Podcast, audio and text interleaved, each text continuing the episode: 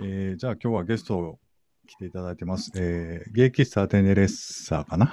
テレッサのエビくんです。え、はいなんて言ったらいいんですか？えっ、と、ひら、平田さんって言ったらいいのかあー、いや、エビの方でお願いします。エビさんでなんか、エビさんでもエビくんでもエビちゃんでも、なんか、なんでもいいですけど。はい。This is a groove thing. これ名前は由来があるんですか？なんか。そうですね。まあ、もともとは違う名前でペンネームにしてたんですけど、なんかね、あの、まあ、もともとそれが僕のツイッターの芸用の活動のアカウントの、あの、名前だったんですよ。はい。ただ、あのーまあ、そのアカウントがなんでか知らないけど母親にバレてうん、もともと父親にアカウントがバレてカミングアウトにそのままなったっていうのは1個目のアカウントなんですよ。それはまた名前が違うやつで。で、2個目のアカウントが鍵垢だったんですけど、またなんでか母親がたどり着いてしまって、うん。で、それで今使ってる平田エビのアカウントは3つ目なんですよ。はあ。お母さんとお父さんの、あ、おいくつなんですか、今？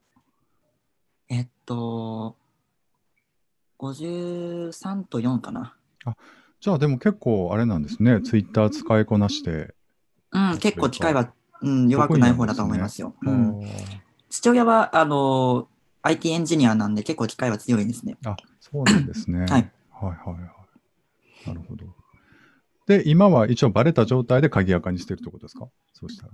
そうですね。つながりは増やしたいんですけど、家族の、あの、まあ、か干渉を、あの、避けるために、ちょっと、あの、鍵垢にしてるっていう感じなんですけど。えーなんか現代人っぽい悩み ですね。現代人というか、まあ、今の人の悩みですよね。うんソーシャル、SNS でバレていくっていう。うん。へーそうなんですよね。ぜひゲスト出てくださいということで今日はお招きしたんですけども。いや、ありがとうござなんか、本当こちらからお願いしちゃったような感じだから、あの、よかったのかななんて思ってるんですけどい、やいや、全然いいですよ。今おいくつなんですかね。今22です。ね、若いですよね。っていうしかないっていうか。そうですね。でも最近番組始められてとか、去年1そうですねヶ月もう12月に入ってからなんで、12月ねまだ全然ペーペーですよ。ね、でもすごい精力的にこう、いろいろされてて、すごいなと思って。まあ結構なんですかね、発信するの好きなんで、あ、はいはい。うん、なんか見るよりも、こう、アウトプットする方が好きな性格なので。あ、そうなんですね。はいあの、オープニングの曲とか、エンディングに流れてるやつっていうのは自分でこう、作ってというか。そうですね、パソコンで簡単に作りました。へえ、すごいなと思って聞きました。はい。なんでポッドキャストだったんですか？いやなんかね、いやいや、というか、まあうん今ほら、ツイッターもあるし、まあうんツイッターでそういうちょっと短い動画上げたりとか、うん、まああとあの、TikTok とか、まあそれこそ YouTube もあるじゃないですか。うん。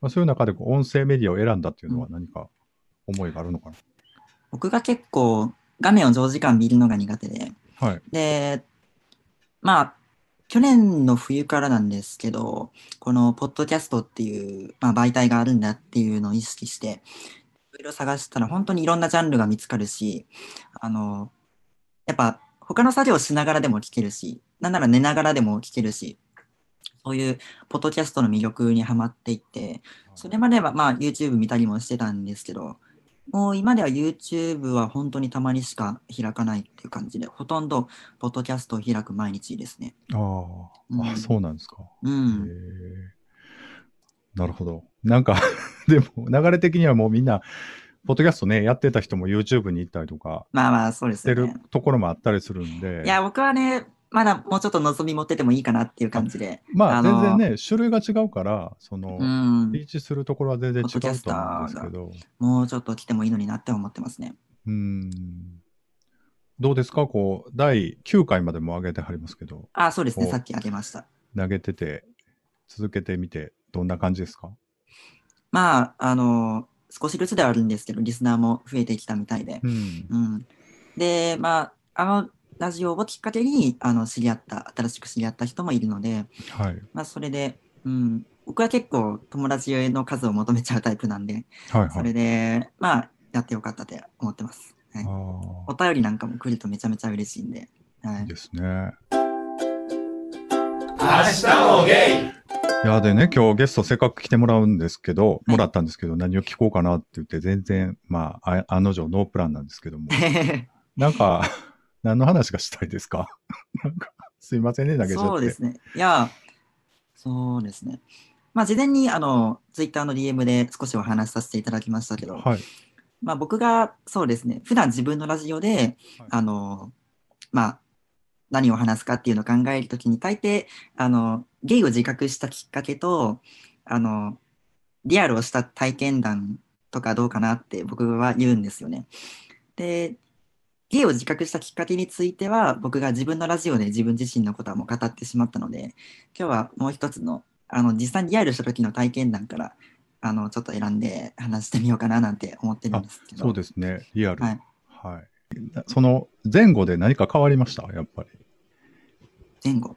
その、実際体験する前と、想像でずっといろいろ思ってたエビちゃんと。実際いろいろ体験した後のエビちゃんは、結構変わりました？まあ、ゲイの今の現状というか、実際こういう感じなんだっていう、まあその、なんか業界の規定じゃないけど、なんか、なんかそういうのは少しずつ分かってきた感もあって、あまあ、もともと、あのーまあ、ある日ツイッターで、あのーある全然違うところにるゲイの人と出会って、で、僕は、その時は、その時点では自分はバイかなって思ってたんですよ。ただ、まあ、ちょっとそういうセクシャリティのことを相談できる相手がそのまそれまでいなかったから、ーうんその人にあのいろいろ打ち明けてみたんですよ。うんちょっと話聞いてほしいと言って打ち明けたんですよ。うん。したら、あの、それはバイじゃなくて普通にゲイじゃないかって言われて、うん。で、あの、それで勧められたのが内門だったんですよ。うん。アプリね。そうです。はい。で、まあ、自分がゲイかどうかっていう確信がなくっても、とりあえず閲覧用でやってる人もいるみたいだし、うん、まあ、あの実際にまあそういうリアルのするとかじゃなくても軽い気持ちで始められるもんだと思うよってうん言ってくださったから、それで僕インストールしたんですよ。うん。そのインストールしたその日に1回目のリアルをしてしまうっていうことになっちゃって結構衝撃でした。もうバーッと出てくるじゃないですか。その、うん、距離で出るよね、あれ多分。距離出ますね。で、バーってもうカタログみたいに出てくるじゃないですか。うん、結構、ああ、で、この人い、どんな人かなと思って、うん。ブリーディングするって感じですか？じゃあ。ああ、そうですね。あーインストールした最初の時はブリーディングスロットゼロなので、もはいうひ。たすらメッセージをしてあ稼ぎました、ね。そうなんですね。僕は課金は全くしたことないんで。あ、はいはい。うん。あ、あれ課金しないとブリーディングするスロットがたまらないんだ、最初は。その、向こうからしてもらわないとってこと？なんかいろんな条件があるみたいですけど、はいはいまあ、メッセージを送るのでもあの増えるよと書いてあったから、僕はひたすらいろんな人にあの文字で送りました。送って。はいで、自分もか顔を出してやってたんですそうでね。はいはいはい。で、その、初リアルはどうだったんですか？そうですね。まあ、あの、知らない人から、まあ、ちょっと見た目気になるから、ちょっと会ってみたいなって言われて、はい。で、まあ結構、なんだろう、他の人、僕が他の人に、あの、なんかかっこいいですねとか、あありがとうみたいな、こう、そんなに会話が続かない感じとなんか違うなっていう感じがして、で、あ、これは本当に今日中に愛そうかもしれないと思って、僕も結構ノリノリで、あ、わかりました。あの、じゃあ今夜、あの、うん、行きますねって言って、で、あのーまあ結構自転車で5キロぐらいあったんですけど、あ、結構、はい。うん、暗い田舎道で本当に、あのー心細かったんですけど、はい。でそれで頑張って相手のお家にたどり着いて、はい。で、会ったら、はい。あのすごい衝撃だったんですけど、はい。あの本当に日本語が通じなくて、はい。で なんか、あれ？これってと思って、あの、片言の英語で話してみたら、はい。もっと通じなくて、はい。でじゃあ、どこの人なんですかって聞いたら、ベトナム人だったんですよ。はあ、はあはあ、はい。それ、もともとのやりとりは、なんとかなってたんだ？いやうん、そう。なんとかなってたから、まあ、もしかしたらそれも Google 翻訳とか使ってたのかもしれないけれど、で、まあ、なんていうか、まあ、もしかしたら海外の方かもしれないけれど、あの、なんというか、あの、まあ、オーラルな方、喋る方だったらなんとかなるのかもしれないとかも思っちゃったから、それで、まあ、あの、うん、言ったら、まあ、言葉が通じないっていううん。ことになって、あー。で、しかも、24歳って書いてあったんですけど、実際28歳で、あのー僕本当に最初だったから、その、え、そういう人のところには普通行かないでしょっていう人のところになんか行っちゃったのもあるんですよ。あの、相手の顔を一枚も送られてこなかったんですよ。そういえば。体しかない状あ態でー行っちゃって、その体っていうのは割と肌色多めの体の画像ってことですか？そうですね。上上半身のこの辺ですよね。で、まあ最初家の中に入って、まあうん僕はお茶でも飲みながらこう話をするのかと思ったらいきなり、じゃあお互い裸になりましょうって言われて、え、ちょっと待ってみたいな。ああ。その結構その人やりもく寄りだったみたいで。うん。まあよりというか、完全やりまくだっですよね。たですね。うんうん、はいうん、そうですよね。うん。ねうん。で、しかも、あのーなんか、少しずつ始まるとかじゃなくて、ちょっとどこまで生々しく言っていいのかわからないんで、ちょっとカットするとこあったらカットしてほしいんですけど、うん。あの、明日もゲイ。うんで、えー。あでもそれってかん、うん。し結構衝撃だったですね、じゃあ最初に。こんなもの、ね。こんな感じがゲイのやり方なのかなと思った感じですか？もしかして。そうですね。まあ最初何にも内門のそういう、まあ、内門っていうか、出会い系アプリの、その、はい。落とし穴というか、はい。うん。まあ、それを知るいいきっかけにはなったとは思うんですけど、う。うん。んまあ、結局僕が全然、あの、うん、乗り気じゃなかったから、その人も諦めて、うん。あーせっかく来てもらったのに、なんかもう私、セックスできなくて寂しいとか言い出して、いや、知らないよとか思って、はい。そういう感じですかなんですね。もう本当に、なるほどな。その積極的なのはエッチのためだけだったってことなんですね、じゃあね。なんか、うん、結構やりもくだったですね。えーそのアプリ画面では、そのどこの人とかっていうのはあんまりわからない全然、あ全然名前も、じゃあそういう感じの名前でもなくってことですか？あーな、なんか数字だった気がする、名前が。そうなんですね。うん。あー曖昧な感じで。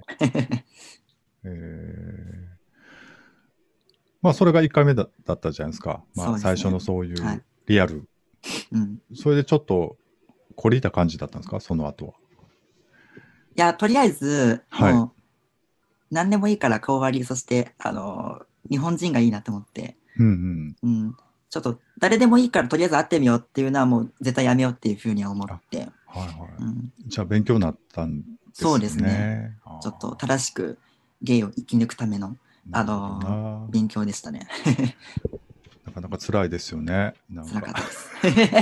まあでも今、相方さんがいはるんですよね。ああ、いますよ、いますよ。ねえ、よかいいですよね。それは。明日もゲイ番組で言ってはったけど、やっぱりある程度喋ってからリアルする方がやっぱりスムーズだったって感じなんですか？その、今の相方さんとは、なんか通話で、オーラルでもすでに喋ってたから、うんなんか、あ最初に会った時もスムーズに、うん。こう、コミュニケーションが取れたみたいな感じで言ってはったかと思うんですけど。どんな感じだったんですかね？まあ、もともと彼は内門じゃなくて、ツイッターでの知り合いだったんですけど、あ、そうか。うん。で、まあ、あっちの方からメッセージをくれて、うん。でだんだんやり取りをしているうちにお互い声が聞きたくなっちゃって、それで LINE を交換したんですね。うん、はで、まあ、最初、僕と一緒に電話した時にものすごい彼の方が僕に対して好感持ってくれたみたいで、あ。うん。それで、あの、まあ、夜になってこう、10分とかじゃないんですよ。1時間ぐらいですよ、1回の電話が。うんう。ん、それが何回か続いて、っていう状態で1回目会ってるんで、うん。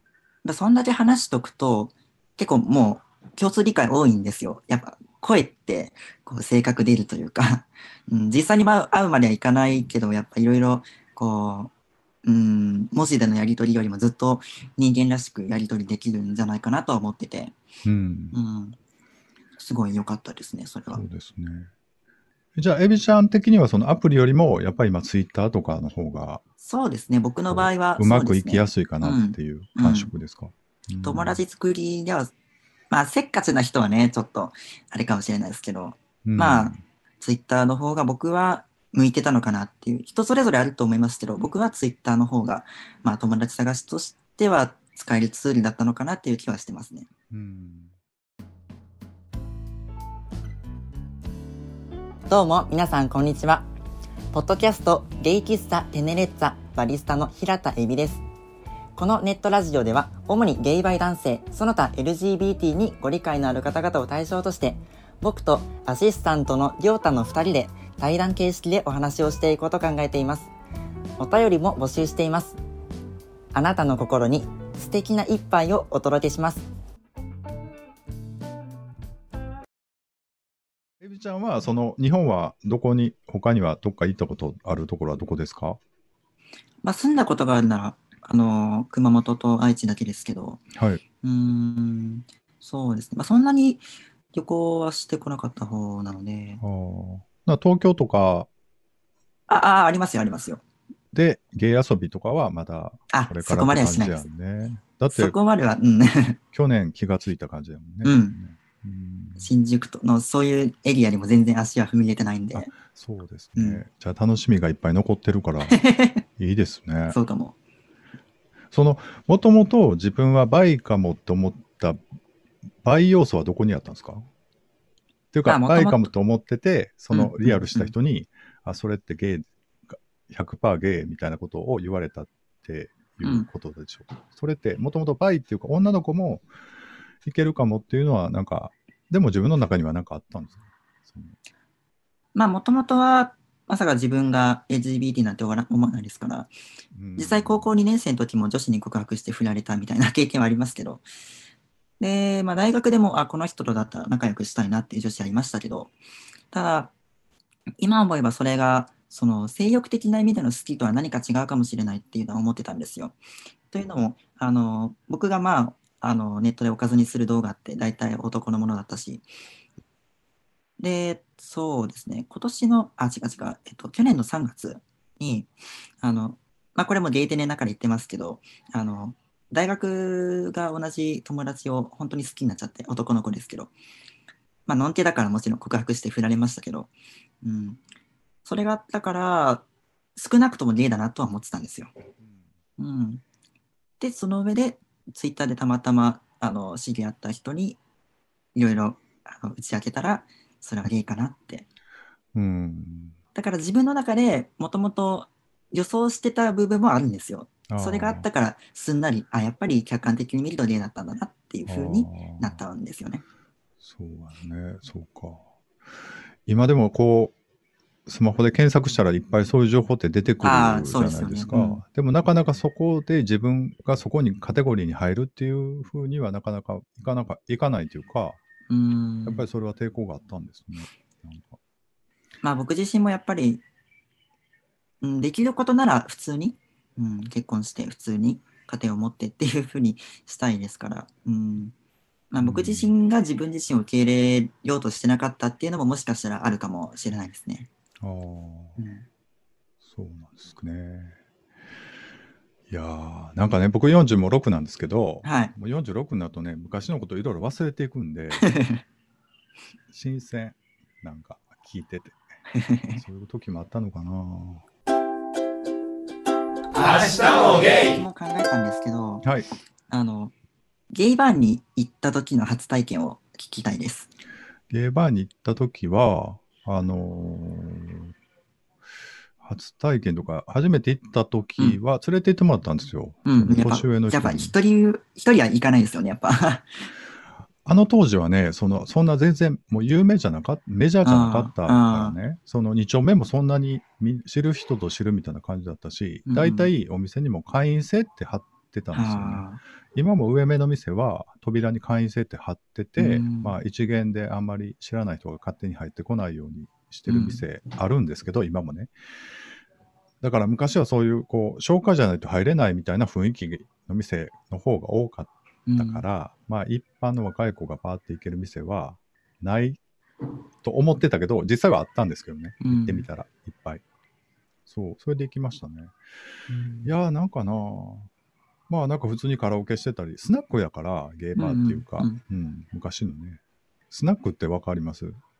行ったことはないですけど、まあ、まあまあでも、うん、雰囲気だけなんとなく。まあカウンターがあって、うん。まあ後ろちょっとボックスがある店もあればない店もあって、うん。まあカラオケがあって、うん。でまあビールとか、その当時はね、もう茶色いお酒しかなかったですけど、茶色いお酒ってわかる、瓶のやつかな？そういう意味じゃなくてね、ウイスキー、ブランデー、バーボンみたいな、焼酎飲んでる人ほとんどいなかった、僕が行ってる時は。あ行った時は初めて。焼酎、ま、今のゲーバーで大体焼酎のお茶割りとかを飲むんですよ。うん。大体ね、まあまあみんながみんなじゃなくてうん、嫌いな人は飲まないですけど、うん。昔はそういう茶色いお酒を、まあ、飲んでたですかね。そう。大人の世界だなと思いました。僕、二十歳ぐらいだったんで、あはい。っていう感じかな。だから全然参考にならへんねん。だからね、今はまたスタイルも違うし、その、うん。若い子が騒いでる店に行く行くのと、ちょっと上目の人が落ち着いて飲んでる店で全然雰囲気も、料金体系もちょっと違うと思うから、うんうんうん。まあ、それは連れて行ってもらおうっていう人に、まあ、いろいろこういう店に行ってみたいとか、聞いていくのがいいかなと思うかな。興味あるんですか？ゲーバーに人にありますね。は。ああ、そうなんですか。お酒はお好きなんです、好きかどうかはわからないけど、まあ弱くはないですね、多あ分。、そうですか。ああ、じゃあ、まあね、いいと思いますよ。うん全国大体どこにでもゲーバーあるんで、ああ。まあ、旅行行くたびにちょっと探して、検索して行ってみたりしてました、昔。うん。検索って普通に Google で、あの、地名とゲイバーってやればいいんですかね？うん、なんかす、うん、そうそう。さあ出てくると思う。なんかリスティングサイトみたいなの昔あったから、今あるのかどうか知らないですけどねあ。多分あるんじゃないかな。で、まあ情報更新されてなかったらもう店変わってたりなかったりもしたりするけど、そう、そういうのを見て興味があったら行ってみるのもいいかもしれないですね。うん。昔なんかあの、おこと男マッチマップっていうのムック本みたいなのを出してたから、えー、あ、もう冊子媒体でそういうゲイバーの情報とか。うん、G メンの会社、古川書房かな、やったんちゃうかな、多分。うん。この間エビちゃんが、あの、バディのことを、すごい昔あった雑誌って言ってはったから、ああ、もう時代はそうなったんやなと思って、うん、おじさんはすごすごい遠い目になりましたわ、あれ聞きながら。うん、いや、まあ僕が買ったことないだけですけどね。い今も観光してんのかな？ないないない、もう休館しました。ないです休憩、休館してもだいぶなりましたから。ああ、ですよね。うんうんそうそうそう。昔はあれが、まあ、メインの情報やった時代うんがしばらくあったんですよ。ネット前はね。うん明日もゲイでもなんかね、その若い人のポッドキャスト他にもたくさんあるじゃないですか。あー若芸、えっと、崖の上の芸とか、ガキですね。うん。う。うんん、あと前髪芸さんとかも、まあ、うん比較的若いですよね。あの、早期くんとかは。うん。だからそういう人の結構悩みも、こう、正直に喋ってはるのを聞くと、悩み自体はあんま変わってないなと思ったりはしあますあ。けどね。うん、出会いが難しかったりとか、うんなかなか、のんけ付き合いが大変だったりとかっていうのは、昔も今もあんまり変わらなくて、やっぱりそういう悩み悩みがある人がこう番組で発信してるのかなと思ったりもなるほどうんすいません、なんかあんまりぼんやりしてた？は発芸バー体験ってそんな面白い話ないよな。いや、別に。あはい。やっぱどんな人も紹介で行くもんなんだなっていうのは思いましたね。いや、うんだから今、検索があるから、あの、うん検索で行っても、あの、対応はしてくれると思いますけどね、うん普通に。うん。まあ、愛知にもゲイの知り合い何人かいるんで、まあ、行ったことある人に連れてってよって 言ってみます。はいうん、そうですね。自分とノリが合う人だったら、大体ノリが合う店に行ってたりすると思うんで、いいと思いますけど。はい。明日もゲイあ、じゃあ、まあちょっとこれはまた傾向が違う質問なんですけど、はい。あのーどこからが浮気ですか？ああ、それ喋ったったよね。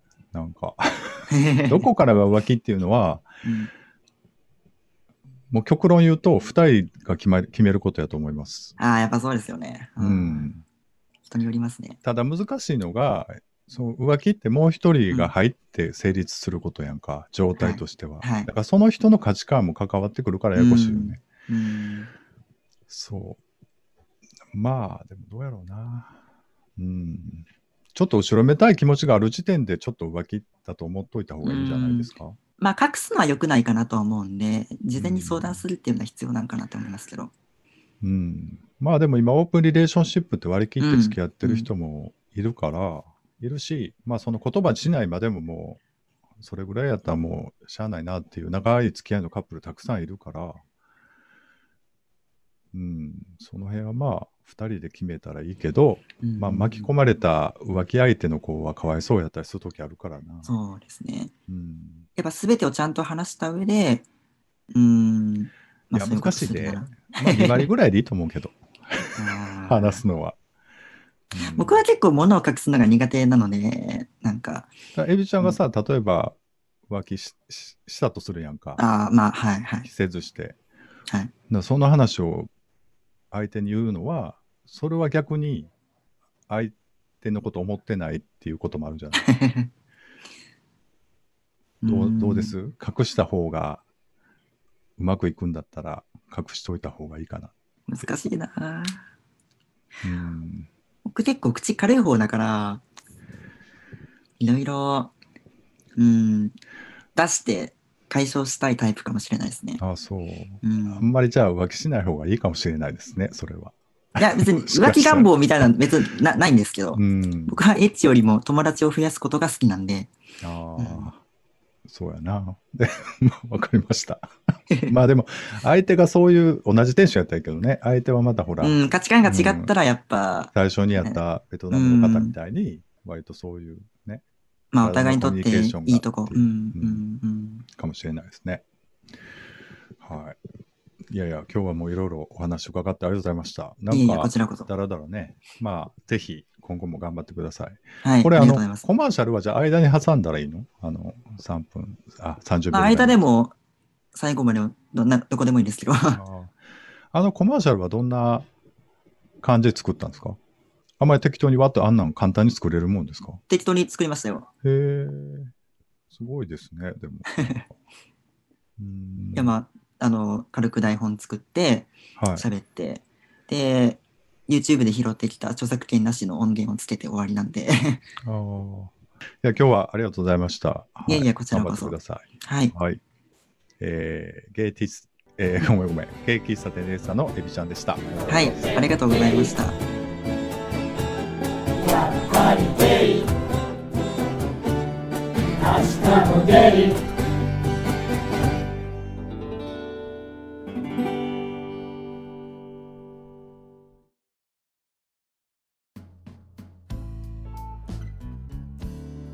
どうも、皆さん、こんにちは。ポッドキャスト、ゲイ喫茶テネレッツァ、バリスタの平田恵美です。このネットラジオでは、主にゲイバイ男性、その他 LGBT にご理解のある方々を対象として、僕とアシスタントのりょうたの2人で対談形式でお話をしていこうと考えています。お便りも募集しています。あなたの心に素敵な一杯をお届けします。